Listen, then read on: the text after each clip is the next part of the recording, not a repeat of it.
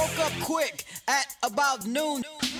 Made it to another Friday. Welcome into the May 15th edition of the podcast with Damien Barling, presented by Vibe Health Bar, where you can get your superfood smoothies, acai bowls, and organic cold pressed juices at any of your favorite locations in East Sacramento, Oak Park, and Folsom. You just got to call ahead.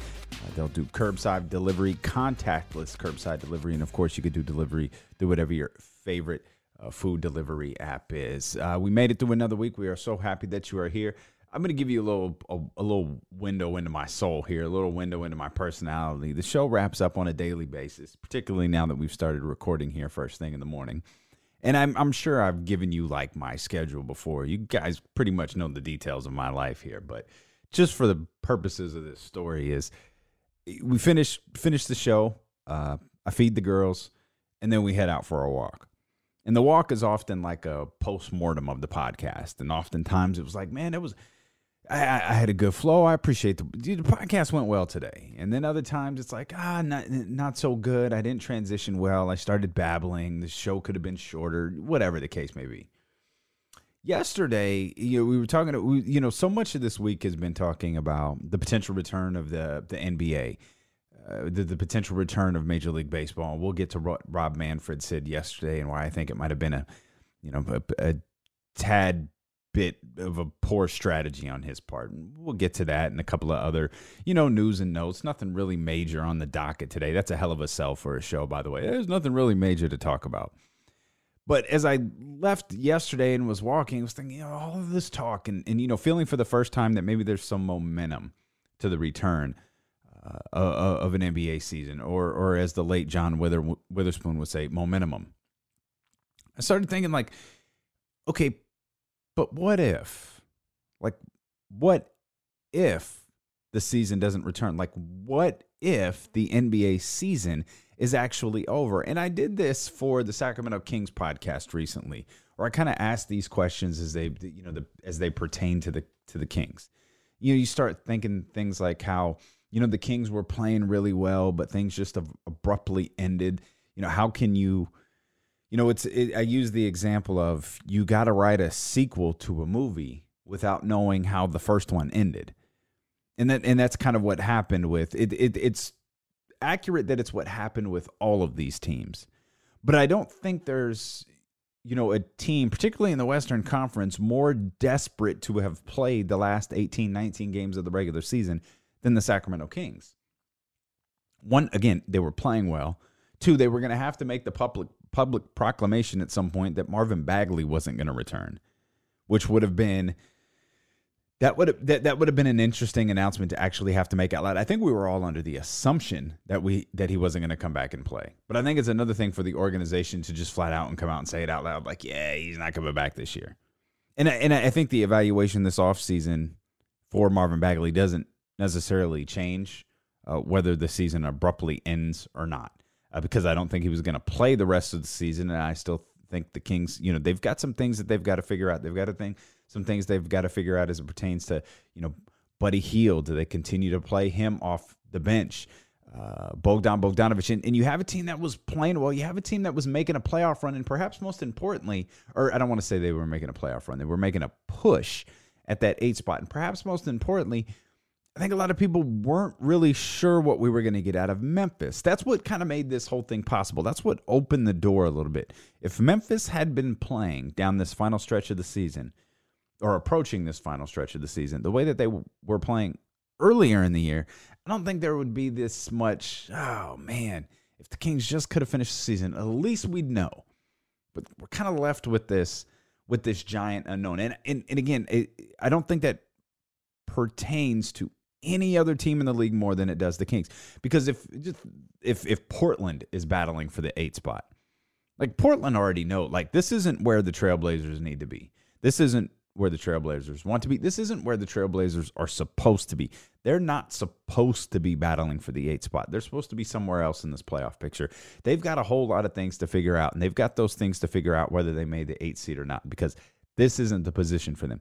Same is true for the San Antonio Spurs. What type of uh, you know what what what type of rework? Because you know they're not going to rebuild. What what type of additions? What type of changes do the san antonio spurs need to make? That was going to be true whether they you know made the playoffs by one game or they fell a half game short or or, or five games short. It, it didn't matter. Their approach to the offseason wasn't how the playoffs played out how the eighth spot played out it wasn't going to matter pelicans were playing with house money all year it, it, it doesn't matter what happens with them. Like they knew we're we're good. Like if we make the playoffs, cool, that's a bonus. But this is all this is all the NBA's money, man. This isn't ours. We're house money all year. So their approach to the offseason doesn't matter either. Or if I mean, I'm sorry, of course it matters. It wasn't gonna change, is what I mean. But for the Kings, like what would have changed had they fallen a half game short? What would have changed had they made the playoffs.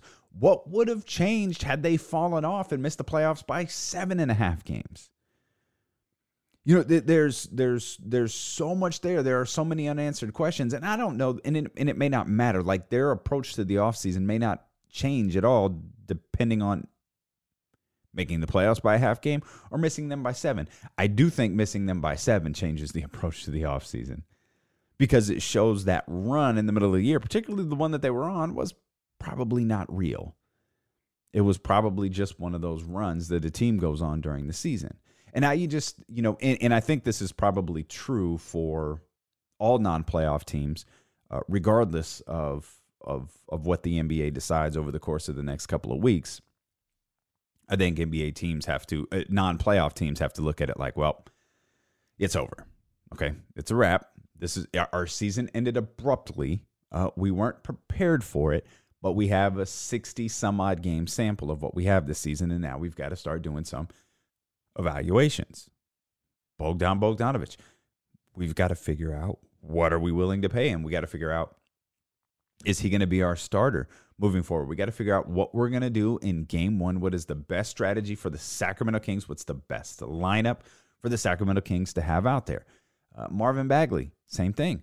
What are we going to do with Marvin Bagley? You know, we're we're not there yet, but you know, normally I would say February, but like that's that's that's not going to be accurate this year. So if the season starts in December, the midway point, what like the like the quote All Star break, the what like mm, well, late March, early April. So I, I I would think we're probably a late March, early April away from people really starting to panic. Like, yo, did we just blow the number two overall pick and toss that in the trash while every other team that drafted that year seems to be in love with their player? Whether it's Trae Young, Luka Doncic, whether it's Jaren Jackson. Like, are, is it, we, are we the only ones who blew it? Like, there, and there are already people worried about that.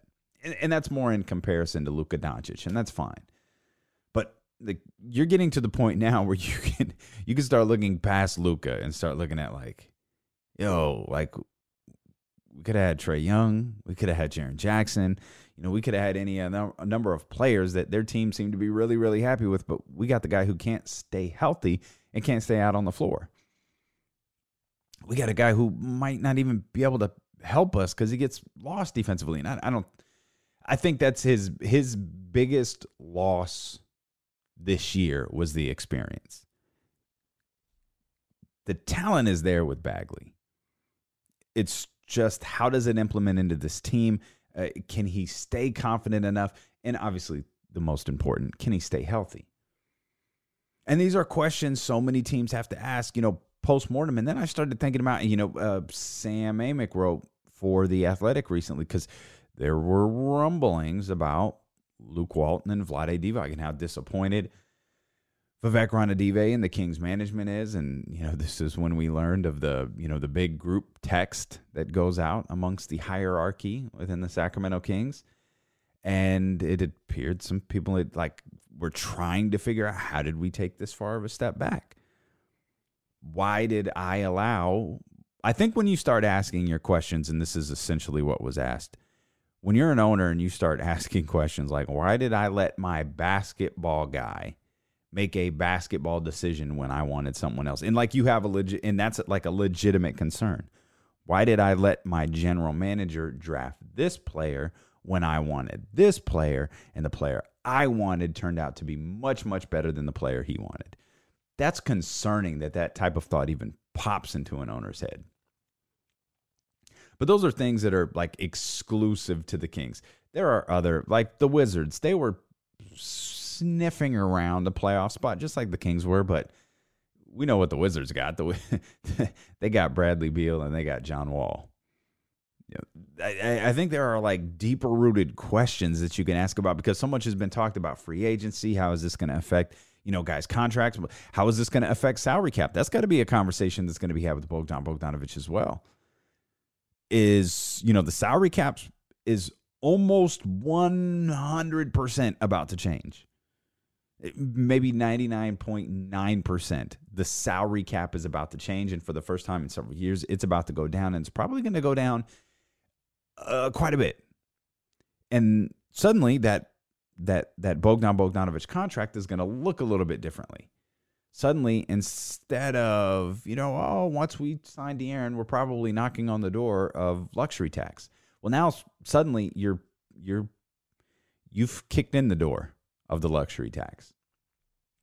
And remember when the Kings, when there was this concern, well, we've got to make sure that we've got we've got to have the money to pay two max contracts with De'Aaron Fox and Marvin Bagley. Well, suddenly that doesn't feel like a question anymore. You obviously got to get De'Aaron locked up, no question about that. But uh, I don't know about the other one because there's no in between. It doesn't feel like there's any in between with you know coming off of that rookie deal, particularly when you're talking about like a number two overall pick. You're either hit or miss and I can't think of a scenario, and I'm I'm sure there is one, but I can't think of one where you're taking like number one, two, or three overall, and the team they resign you. They just don't resign you for that much. Like they don't resign you to a max deal. They don't resign you to that big, you know, uh, second contract you get as a basketball player. Oh, they just sign the middle of the tier contract. That normally doesn't happen. It's like when when people rate something whether it's on Yelp or or iTunes, right? It's either 5 stars or 1 star. They either like you enough to give you their all or they dislike you enough and they want to tell everybody about it. I look at reviews on Amazon all the time for different products. I'm the type of person who researches products. It's it's obnoxious. It's a terrible character fault. I actually hate it. I wish I could just walk into a store and buy something. But if there's something I want, and then suddenly I'm looking at like, well, what did people say about it? How, does, does it work well? Does I do that all the time, and it's it, it's obnoxious. But the, the, the, like I see reviews all the time, five stars or one star. There's never an in between, and that's the case with with NBA rookies. It's either five stars or one star. They're not going to sign Marvin Bagley back for anything less than the max contract. They're either going to sign him for his second deal or they're going to let him walk both of them right now feel incredibly dangerous. Both of those scenarios right now feel incredibly dangerous. But as I start thinking past the Sacramento Kings, I started thinking about like coaches. You know, we're talking about you know Luke Walton and Vlade and their, you know how how how the, the the late run by the Kings, how Sam Amick wrote about the late run from the Kings may have may have kind of saved things for them moving forward. But like, what about Mike D'Antoni? you know, looking at where the Houston Rockets are, like, is this where the Rockets are supposed to be? Like, is is this what we're talking about with the Houston Rockets moving forward? Is oh, you know, they're right there, in the middle of the pack, barring not winning an NBA championship, and I I, I don't think that they are. As much as I love Russell Westbrook, you know that I don't think they're going to win an NBA championship. So who are we going to put this on? Because you can't blame it on Russ. Russ took a massive step back for this team. Uh, he started to shoot less. He kept his scoring up. He's not averaging a triple double. He played the ball. He played the games less with the ball in his hands. He he did everything James Harden could have possibly wanted. Who we gonna blame? Who we, they fall short of an NBA championship, and that's what we're talking about. Houston is one of those teams, much like Philadelphia, where we're talking about the NBA championship. We're, we're not talking about a playoff run. And in the case, I think of both of those teams, we're not talking about a deep playoff run. We're talking about the championship. Is D'Antoni back? D'Antoni's not back, is he? They're 40 and 24 right now. That's probably how their regular season is going to end. Uh, they're sitting at the sixth spot, so they're going to open up against the Denver Nuggets. Denver Nuggets aren't, you know, substantially better than them. They're 43 and 22. And I very much think, like, I, I don't know who would be favored in that series. I'd take the Rockets in that series, sure. sure. But, but I wouldn't take the Rockets against the Lakers. I wouldn't take the Rockets against the Clippers. I don't even know that I'd take the Rockets against the Jazz, to be completely transparent. Or I, I, Oklahoma City's young, man. They're moving. Chris, Chris Paul had them ha, had them doing great things. They've got the same record.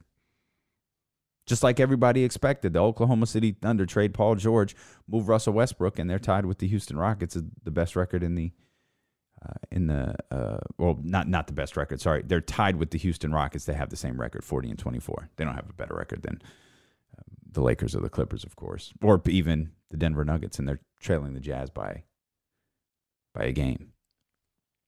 But is D'Antoni back?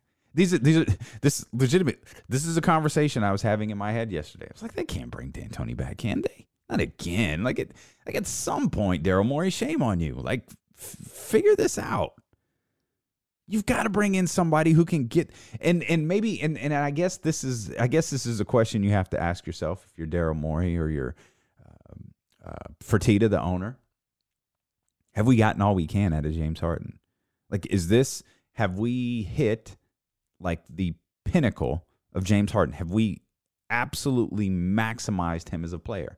Have we surrounded him with the best possible talent? Have we given him the best possible coach for his skill set? is it possible to, you know, Russell Westbrook, his game changed a little bit coming here to Houston.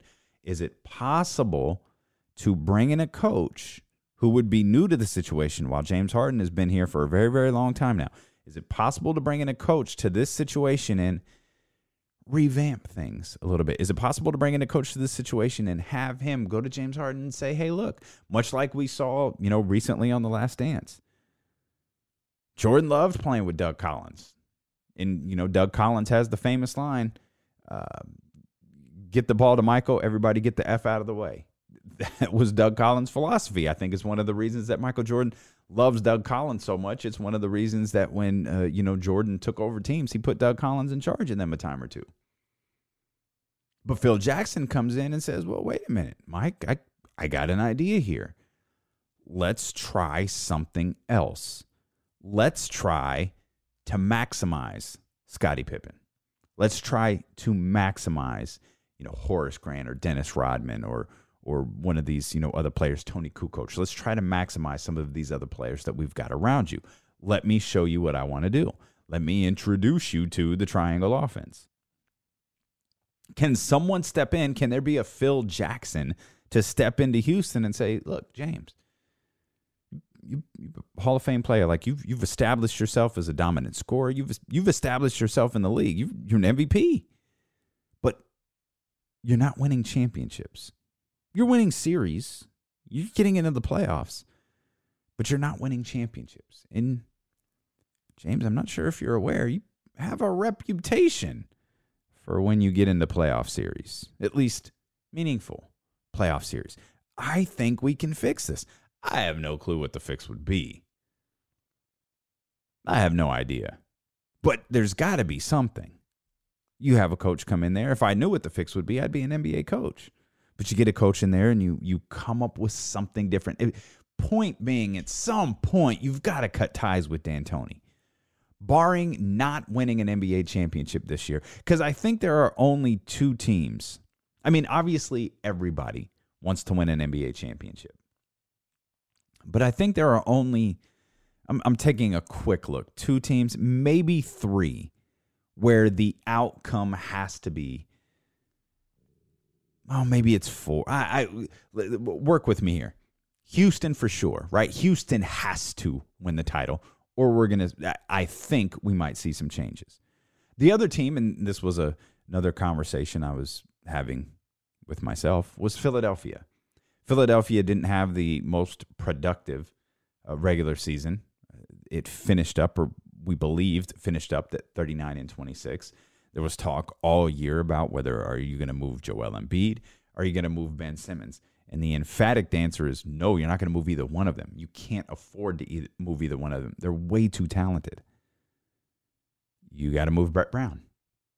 Like that's, I mean, that guy has had a long, long, and and you know, I it's hard to evaluate Brett Brown as a coach because you're dealing with some massive personalities on this roster. The problem is you've got a hundred million dollar roster here. Like your team is loaded and it's loaded with big contracts.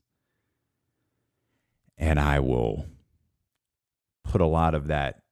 I, I don't know if blame is the right word. We, we, we, we don't know how this has worked yet, but I would put a lot of any potential failure for Philadelphia on their general manager, who is I eh, eh, he had a job in the G League for you know a, a, a cup of coffee, and then suddenly he's an NBA general manager.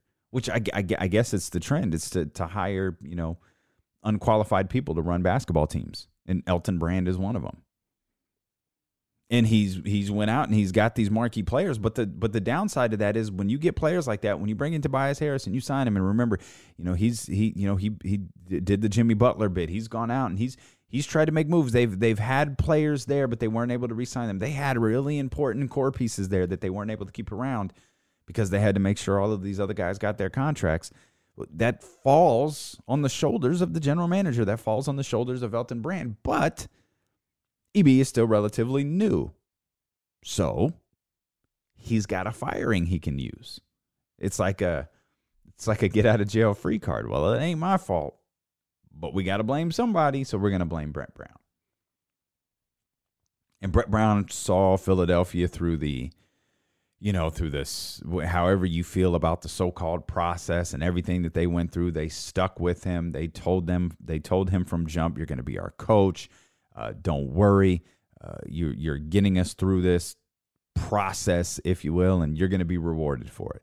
Well, he's had a few years to be rewarded for it. He's he's had a few years of reward for it, and now it's it's gotten to a point where okay, you've when you start to have egos taking over the team, and that's one of the things we talk about all the time when when players like Steve Kerr, Steve Kerr doesn't get recognized as a great coach because he's he coaches, uh, uh, you know, four all stars or Olympians or whatever term, you know, whatever, you know, accolade you want to give the players on the Golden State Warriors.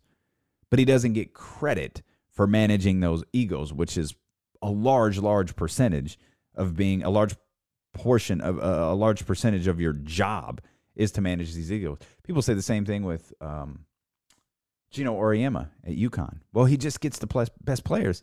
Yeah, he he gets the best players. He convinces these you know, 17 year olds to come play for him from all over the country. The, all of these players who have been the best player on their teams their entire lives to step into this university and play with uh, players that are probably better than them. And he manages the egos of all of those people that come in. And great coaches, Phil Jackson is the same way. Well, Phil Jackson coached Kobe and and and and Shaq and Michael and Scottie and all this. Like, yeah, he did, and look what he got out of it. Like, it, he did it pretty damn well.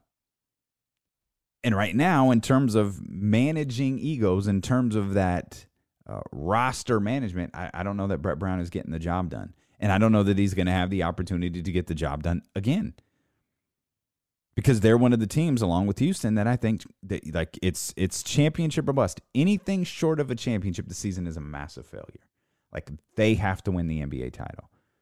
And maybe Philadelphia, maybe Philadelphia, maybe that's a stretch for Philly, and they're a they've got to be in the NBA Finals because I don't think the Rockets, I don't think the Rockets are a just be in the NBA Finals team. Oh man, what a successful year for Houston! They got to the NBA Finals because they get to the NBA Finals and lose. That's just another notch on James Harden's inability to perform belt it has escalated from the first round of the playoffs to the second round of the playoffs to the conference finals to, oh, look, James Harden can't win the NBA finals. And, and the same is true for Mike D'Antoni. Mike D'Antoni finally gets to the NBA finals. Oh, he loses. Now you have a, you know, a knockdown, drag out seven game series where you get a Kawhi Leonard like buzzer beater. Eh, okay, maybe, but still. Rockets lose, Rockets lose, and that stigma's there. Philly, maybe they maybe Brett Brown escapes if they get to the finals but lose. Maybe. But in terms of like ramifications, I I I don't know that Milwaukee is a championship or bust team. Like their their team isn't they're not going to blow up their team. They're not going to fire their coach. I don't think they're going to make any drastic changes if they don't win the NBA championship. Uh, same is true for the Los Angeles Lakers. Maybe I, I don't know what type of season. I don't know what type of playoff run this will be for the Los Angeles Clippers. Because I don't I don't know that they're in the category of championship or bust. I really think there are only two teams. I think it's Houston and Philly, and that's it. It's championship or severe ramifications. Now, for the Lakers, anything other than winning a championship is a is a, is a disappointment. Like if, if if they don't win, it's a massive disappointment. For Milwaukee here at this point, uh, anything short of winning a championship. And I know all 16 teams will be disappointed by not winning the finals, but Orlando's not going to think the same way Milwaukee is. Brooklyn isn't going to think the same way Milwaukee is. I don't even know what Boston's state of mind would be if they don't win the NBA championship. Because it, it feels like Boston is still ascending as long as something crazy doesn't happen and they get eliminated in the first round. Because I, I, I've, I, you know, Boston gets to the NBA Finals. I think we're talking house money. Like if we're talking a potential, you know, Celtics Lakers series, or how fun would it be if it was like a Celtics Clippers series? And Celtics are Celtics are ahead of the curve because they're not supposed to be better than Milwaukee. I don't even know that they're supposed to be better than Philadelphia. And amazingly, oh by the way, you still have the reigning defending world champions there finishing the season probably with a 46 and 18 record. Toronto again, Nick Nurse playing with house money. Chilling. This whole conversation took place on my walk yesterday with my dogs. The entire thing. I started taking notes in my phone like you you've got to bring this up. You got to bring up the bring up the championship or bust teams. Bring up the teams that can, you know, that, that, that, that can make the playoffs but, you know, afford to lose. Like Dallas, Dallas can afford to lose. Dallas Dallas is a team you talk about we, we talked about this a, a couple of weeks ago. Poor takes and just being dead wrong on something. That was me regarding the Dallas Mavericks. NBA people were speaking so highly of Dallas, and it's like, man, you guys are really jumping the gun here, man. Let's chill.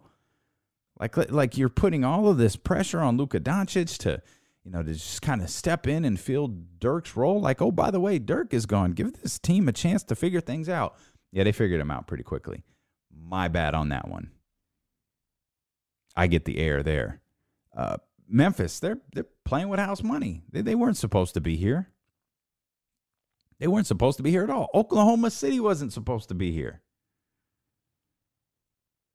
They just they just rolling along. A curious team like cuz like what's Denver? Like Denver's not a championship or bust team, but like really what are they? I mean they they're they're 43 and 22, but do you expect them to beat the Clippers? Do you expect them to beat the Lakers? If they lost, say, to a Houston Rockets team, would you be shocked? I mean, I, I don't know. I think they're just kind of. It feels like that. You know, the Nuggets are are stuck there. The, the, the Jazz, they're just kind of, they're just kind of wedged there. Remember, there was a point this year, the Jazz, where it was like, ah, they're not very good, and then they, you know, they got it together. The Jazz are a team we're going to see uh, a lot this weekend. Not the Quin Snyder version of the Jazz, but the Jerry Sloan version of the Jazz. Not the Rudy Gobert, Donovan Mitchell version of the Jazz, but of course the Karl Malone and John Stockton version of the Jazz as the last dance comes to its conclusion this weekend. And this is the first set of episodes where it's like, I don't really know what we're looking forward to here. I mean, obviously it's the end. And so it's like, okay, let's see how they tie this thing together. Let's see how it all, you know, wraps up. I think they still got to cover they still got to cover. Well, they, they they've got to cover the the the Pacers series, right? I don't think they've touched on that yet. So they they got to cover the ninety seven championship and the ninety eight championship, and then it's over. And then I I guess we watch Lance Armstrong next Sunday. I I, don't really know. But this is the first episode where it's like, well, okay, we're I I, I know we're gonna get to Jordan's first title, and then we're gonna get to you know the back to back titles, and then the the Atlantic City trip is gonna be in this episode. Oh, and then his father's murder is to be in this episode. Baseball is to be in this episode. The comeback's to be in this episode. It's you know it started like oh I, I, I don't I don't know I, I don't know what, what's here. And I guess it's the culmination of you know Mike walking away saying you know f you man I'm out. Told you to sign Jerry, you didn't. Or uh, I I told Jerry to sign Phil, he didn't. So I'm out. I'm gone and you know we'll get his no holds barred take on that. And I don't know if they, I, I, I assume they're going to acknowledge it. I don't know. They haven't acknowledged Jerry Krause is dead, and now I don't know that they have to. Maybe we're, maybe they're operating under the assumption everybody knows that. But you know, he was he's a pretty villainized piece of this story. And and again, I you know at the the time this was filmed, if they were able to get anything from him. It was very, very like it was. It was right when he was close to death. You know what I mean? So I, I don't think he's gonna like make an appearance from like one of the 2016 interviews that they did. So I, I, I feel like they should acknowledge that at some point here, but it, that that story is going to come to a culmination here uh, in this this upcoming upcoming set of episodes, which I you know I'm looking forward to. I'm not trying to downplay it. Uh, I'm not trying to downplay it at all. I am looking forward to it. Uh, Rob Manfred is looking forward to playing baseball, uh, so much so that he told uh, CNN actually yesterday that uh, he thinks he thinks the proposal is going to pass. He thinks the the Players Association is going to approve the proposal. He also outlined coronavirus testing protocols that the league hopes to implement uh, telling CNN that he that the, the, frequent tests will be key to the sport's restart, and that and this uh, became a big discussion early yesterday morning that a positive test won't mean shutting down an entire team, uh, and perhaps even uh, as important, it won't mean shutting down the entire league. Which is something that we talked about as it pertains. It's it's something that we talked about as it pertains to baseball. It's certainly something that we talked about as it pertains to basketball as well. You have to be able to handle what will happen uh, if a test comes back. And that has to be short of, you know, the Armageddon play to shut everything down. Uh, Rob Manfred also said that he is uh, confident the proposal that they put together will be uh, passed by the Players Association, or I, I, I, should rephrase that, that the Players Association will approve uh, the proposal that the league owners put together and put in front of them uh, just a couple of days ago. It's like, oh man, that feels that that didn't feel smart to me. I don't think you say I don't think you should say that type of stuff publicly because what if it doesn't? And like now there's, you know, we we read what uh, uh, Snell said regarding it not being worth it. Bryce Harper, you know, kind of backed up those same things saying, "Yeah, you know, somebody had to say it and we're not sure that it's it's worth it. We're not sure that this, you know, we're not we're not sure that uh, coming back uh, for a pay cut and exposing ourselves to this virus and the potential ramifications from it, and thus exposing our families to the virus and the potential ramifications from it, we're not sure that it's worth it. And and and essentially, what they're saying is, you want us to come back and do this for a reduced salary, and the and so so so the options that we're looking at right now is you know, put ourselves in a position to where we're dealing with daily uh, potential exposure to this virus that we, you know, may or may not bring home. It's a bit unclear how that whole thing is is working, but you know, you've put a, put us in a situation to deal with that, and you're only paying us part of the money that we're owed. The alternative is to not make any money and to stay at home it's clear that some of these people are leaning towards staying at home. But that's what votes are for. And will certain players this this will this will be an interesting case study if Rob Manfred is right and the proposal does get approved. Will players be like, "Okay, the players association approved it. I am making the personal decision to not play. I'm going home." Y'all play your 82 game season, have your universal designated hitter, do your little bubbles in in Florida and and and perhaps Texas and Arizona, whatever you're gonna do. I'm out. I'll come back when there's a vaccine. I'll come back when every time I go to work and come home, I'm not exposing my, you know, my wife, my kids, my daughter, my significant other, my parents, my whatever, uh, to this potentially dangerous virus. And we all we all have that choice as it as it comes to work. It's just not all of us have several million dollars in the bank. And the true same is true for uh, baseball players. Same is true for athletes. Not necessarily all of them have millions and millions of dollars in the bank where they can make this, you know, proclamation at a relatively young age. Well, I'm just not going to come back because you know, Bryce Harper can recover from saying, yeah, F you, dude, I'm not doing this. There are some players that won't be able to recover from it. There are some players who'd be like, okay, this is your opportunity to play and you don't want to do it. Okay. And then next year, they're going to remember that. You know what I mean? And it's like you you know, it, right or wrong, you can. It's goes back to the conversation we had, you know, with Dave Meltzer's. We were talking about wrestling and, and wrestlers not wanting to be a part of you know WrestleMania and their television tapings, and it all centering around Roman Reigns and asking the question of, you know, do you think people will be punished? Oh, I sure hope not. I mean, they've given them the option. It's like, yeah, organizations, companies give you options, but really deep down in your gut, you know it's not really an option. If your company is open for business and your company, uh, let's say, is operating as close to business as usual as they can. They've got an office and people are going into the office, but they send out an email before opening up the office and say, hey, it's not mandatory that you come in.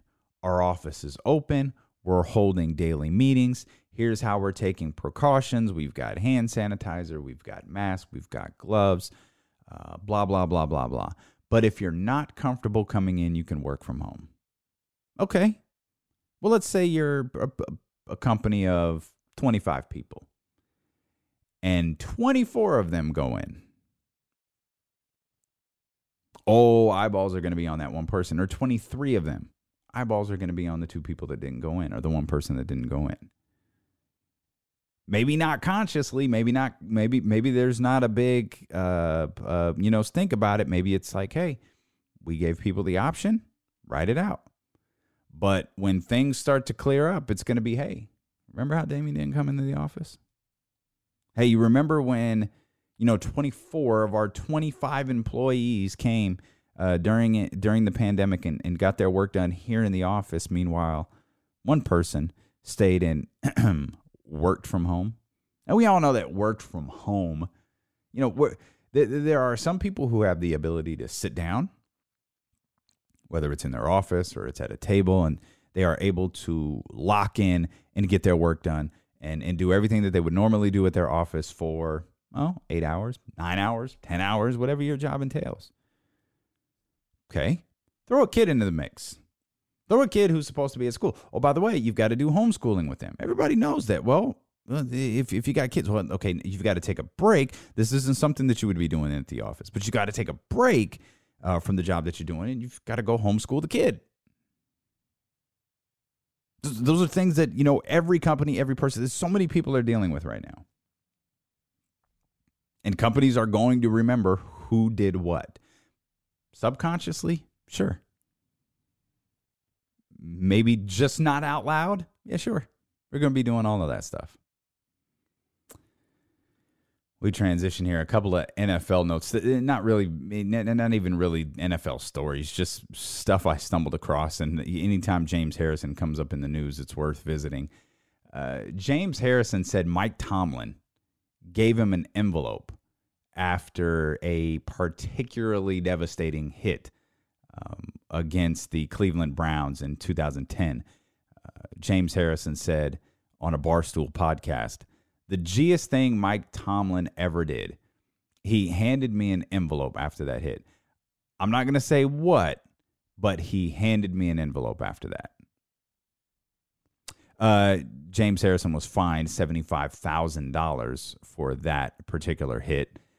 Uh, he goes on to say, Listen, on everything I love, on my daddy's grave, I hit that man with about 50% of what I had. And I just hit him because I wanted him to let loose of the ball. if I had knew they were going to fine me $75,000, I would have tried to kill him. That's James Harrison, ladies and gentlemen. Now, since then, of course, uh, Art Rooney has issued a statement saying, I am very certain nothing like this ever happened. I have no idea why James would make a comment like this, but uh, there is simply no basis for believing anything like that.